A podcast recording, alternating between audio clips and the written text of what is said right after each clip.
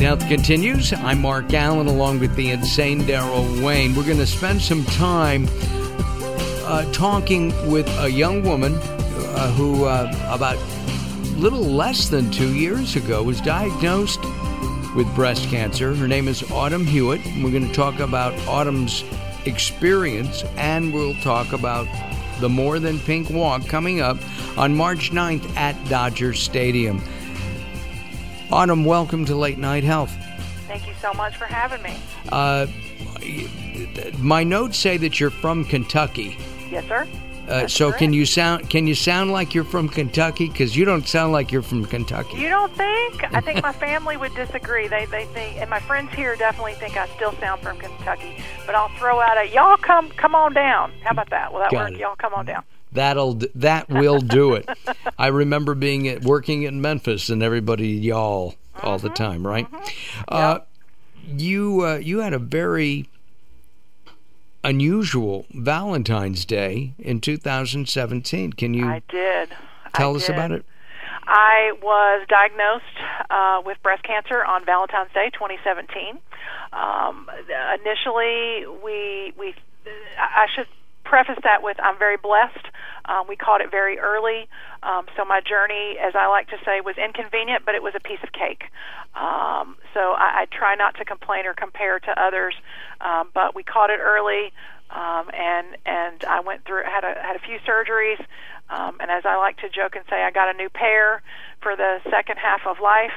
Um, and and I've moved on. I've moved on, but I try to encourage and empower other women where and when I can You that are that are going through the same thing. you have a nickname for your um your new set of of Uh huh. of, of boobs. I do. I do, and I also have it on my license plate on my car. Um, since I moved to California many years ago, I joked and said, "You can't throw a rock without hitting a woman with with a fake pair." Um, and so I dubbed them the California Welcome Package, like it's required that you that you get those. so when I, it became clear that I was going to get my own California Welcome Package, my friends that have known me for years and family teased me mercilessly. So now it's on my license plate, California Welcome Package. You'll see me tooling around. I love that. Uh, let's let's discuss what went through your mind. You go to the doctor, you have your mammogram, and he says, "Called you in." And Yeah, uh, yeah. They called and said we want to take a, another look. Um, you know, so I went in not thinking anything really. You know, at that point, I'd never had any issues before, no history in my family, so I really didn't think much. Um, you know, we did another in-depth uh, mammogram. The radiologist read the results and said, "Yeah, I think we're going to want to biopsy that." Um, so I came home that day, got my husband, and again, still not not too concerned. Um, and then you wait. You know, you go back, you do the biopsy, and then that's the hardest is waiting those seven days to get the results. Um, but what I what went was- through your mind? What what were you thinking? You know, I was thinking. I prayed about it a lot. Um, I try not to cry when I talk about it because it it was a you know it was scary. It was Sure. very scary not knowing. You know, it, I think the fear of the unknown, and that was what went through my mind the most. What what um, what's life going to look like um, going forward? But I tried not to let my brain, you know, get into overdrive, um, and I tried to just approach it minute by minute in those early days for sure. And when the diagnosis came back, the the diagnosis came back, I immediately, of course, called my mother and the other women in my life, you know, family members that are important to me. Um, and I think that was the hardest thing for me, having to tell my mom.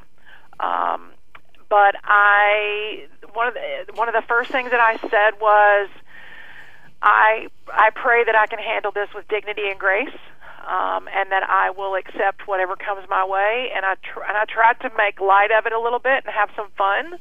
Um, and I just went, you know, I just went through each day with that attitude, you know, that whatever comes, we'll deal with it, and we'll figure it out together as a family. and uh, uh, do you have children? I do not. You don't. I do not. Well, you can always adopt Darrell and me. Got it. Got it. And we're we have a new mom. There But but mommy's younger than us. I know a lot younger than we are, which is which is another another thing. You are a young woman. Um, how old are you, if I may ask? Of course. I am currently 52. I'll turn 53 in August. So you were you were 50 years old I was. when when you were diagnosed. That's so young. Yeah, I was. And and when you told your family, your your your your your husband, what what was his reaction? Well, my, my husband was actually on the phone with me when we got the diagnosis that morning. So we were expecting the call, um, and so he was right there on speaker. And I, I remember me being me, very organized. I had my notepad ready. I was ready to scribble down whatever I needed to scribble. And as soon as the lady, the nurse said it did come back, it did test positive for breast cancer, my my hand began to shake. And my husband sorry, I don't want to cry, but my husband took the pen and he he wrote down everything that we needed to know. Um, and you know, and again, he we hung up the phone, we embraced, we said we got this. Um, we'll we'll figure it out together. So he was a trooper. He, you know, he he and my between he and my mother, they they took great great care of me throughout the entire process. You had three surgeries. Uh, did you have chemo as well? I did not because they caught it so early and it had not spread beyond the lymph, you know, beyond the the breast. Um, I did not have to have chemo or radiation. So I had initially a lumpectomy. It was only on the left side. We thought it was one relatively small tumor. When they got in, they discovered that it was actually two, and they were both double in size. Um, so they couldn't get it all the first go round. So at that point, I opted for the double mastectomy. I said, let's just call it a day, start fresh, move on. Old ones are gone, going to get some new ones and move forward. So I had the lumpectomy in March.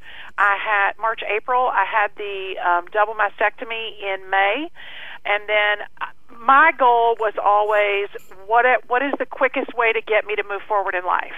Um, I didn't really care so much about what I what my and I know it's different for every woman, you know, how they feel and what they want their chest to look like. For me, I was not that attached to the old boobs. So I didn't really care what the new ones look like. I just wanted to be alive and move forward. So I opted for, you know, the uh to get the uh tissue expanders where they, you know, they pumped me up all summer to make a pocket for the implants.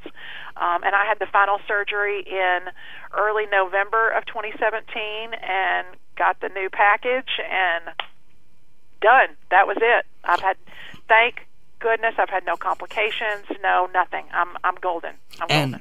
and and what about talking to other women about this? Oh, I'm an open book. So anybody that know, my husband will tell you that in those early days when I first got the new one, I'm like, want to see? Anybody want to see? um, or because it's a, you know, I think because it's a big part of of of what going through the process for me, I was very vocal. You know, we could be out at one of the wineries and chatting with people like, "Oh, I was diagnosed with breast cancer." It was just very common, and, and I know there were times when my husband was like, "Do we have to lead with that at every conversation?" And I'm like, "It's a big deal, and I need to talk about it, and I want to make sure that other women, if they're going through it, know someone who is that they know they ha- that they're they have me. I will always listen. They have me to talk to." Um, so for me, it's very important, and, and I'll give you a quick little story. I went to um, Kaiser, which is where all my doctors were. They mm-hmm. offer uh, a reconstruction class, but uh, that they offer a couple of times throughout the year, and you can go, and they have models that come in, women that are in various stages of the process, um, that will show you what to expect, what your chest is going to look like if you have this surgery, or you know, it's just very informative.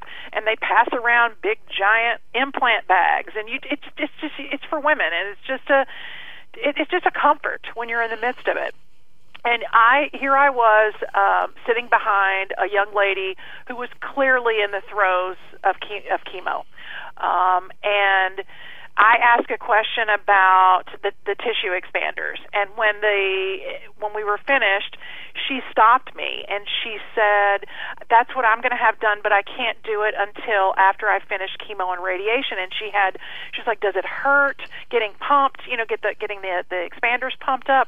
She was so fearful of that process, and I thought, "Honey, this is nothing."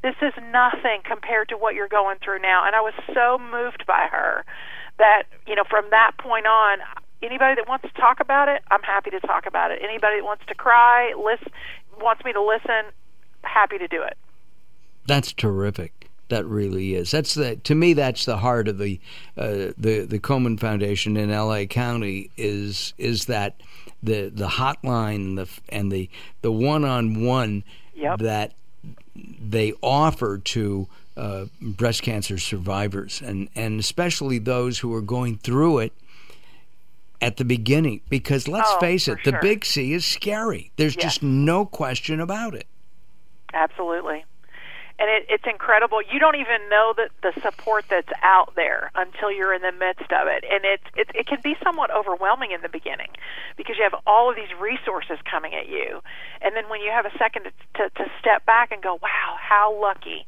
how lucky we are that we have." You know, Susan G. Komen, you know, your doctors, your team, your family, uh, with so many resources for you as you're as you're moving through whatever your journey may be. Well, we should mention that uh, you can go to the uh, to KomenLACounty.org, KomenLACounty.org to find out more about the More Than Pink Walk coming up March 9th at Dodgers Stadium. Uh, that's the More Than Pink Walk, March 9th uh, at Dodger Stadium, KomenLACounty.org. You going to make it this year? I am. We will be there. That'll be great. Uh, the the other thing that uh, Komen does is they do a lot of research. A lot of the money raised goes into research, and they've, I guess, have developed a, a drug, and you'll be taking that for life. Ten, ten years. For ten um, years. The the year it's tamoxifen um, is the name of the drug, and I. Uh, the year that I started it, so in the fall of 2017, when I started on tamoxifen, they changed the protocol. It had been five years prior. Um, they've changed it now to 10 years. Um, I have because I took nothing, nothing other than a one a day vitamin before this. Um, I have given my oncologist quite grief. Uh, so we're going to renegotiate this conversation in five years. Um, but if, and you know, pr- praying that I'm that I'm still in good good shape uh, at that point. But I've been on it now, just right at well, it was two years, uh, or it'll be it's a year and a half at this point. Gotcha, gotcha. And um, what about the? Um, uh, is it easy? You just take a pill. I, I don't. It's a pill. I take it every night before I go to bed, with along with my vitamins, and uh, it, it's easy breezy. My only complaint is uh, it, it. You know, I have it. It produces some pretty serious hot flashes. um, and uh, it has made my hair dry. And my doctor told me you can put oil in your hair. Quit. Don't worry about it. Keep taking it. So. well, that uh, that makes sense. We're going to continue our conversation uh, with Autumn. Uh, Autumn Hewitt, uh, a cancer survivor, and we are so happy to have her on our program today. Uh, she lives in the Temecula area and uh, we'll uh, continue our conversation in just a few moments. Join us at latenighthealth.com. Latenighthealth.com will have more information about KomenLACounty.org. There, a link to uh, the More Than Pink Walk will be there as well. All right, uh, the insane Darrell Wayne and I return along with Autumn as Late Night Health continues.